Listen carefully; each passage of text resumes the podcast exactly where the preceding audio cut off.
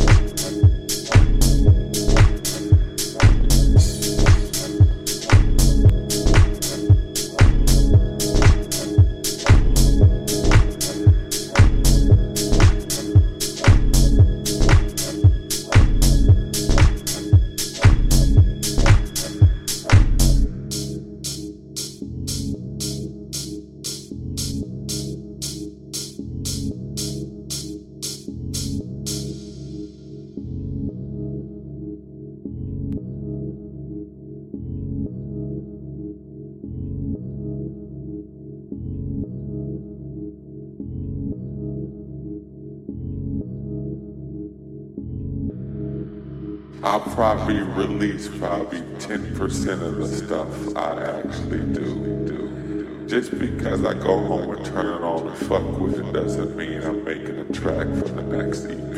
It's just something I like to touch and feel. It feels good to me. You know, a lot of people ask me I'm married how come you got all these women around, you know, this. No. These are beautiful women that help me inspire myself. My bitches and my hoes and my NPCs is the press to impress anybody. I'm into this from after work you gotta go home, you take a bath.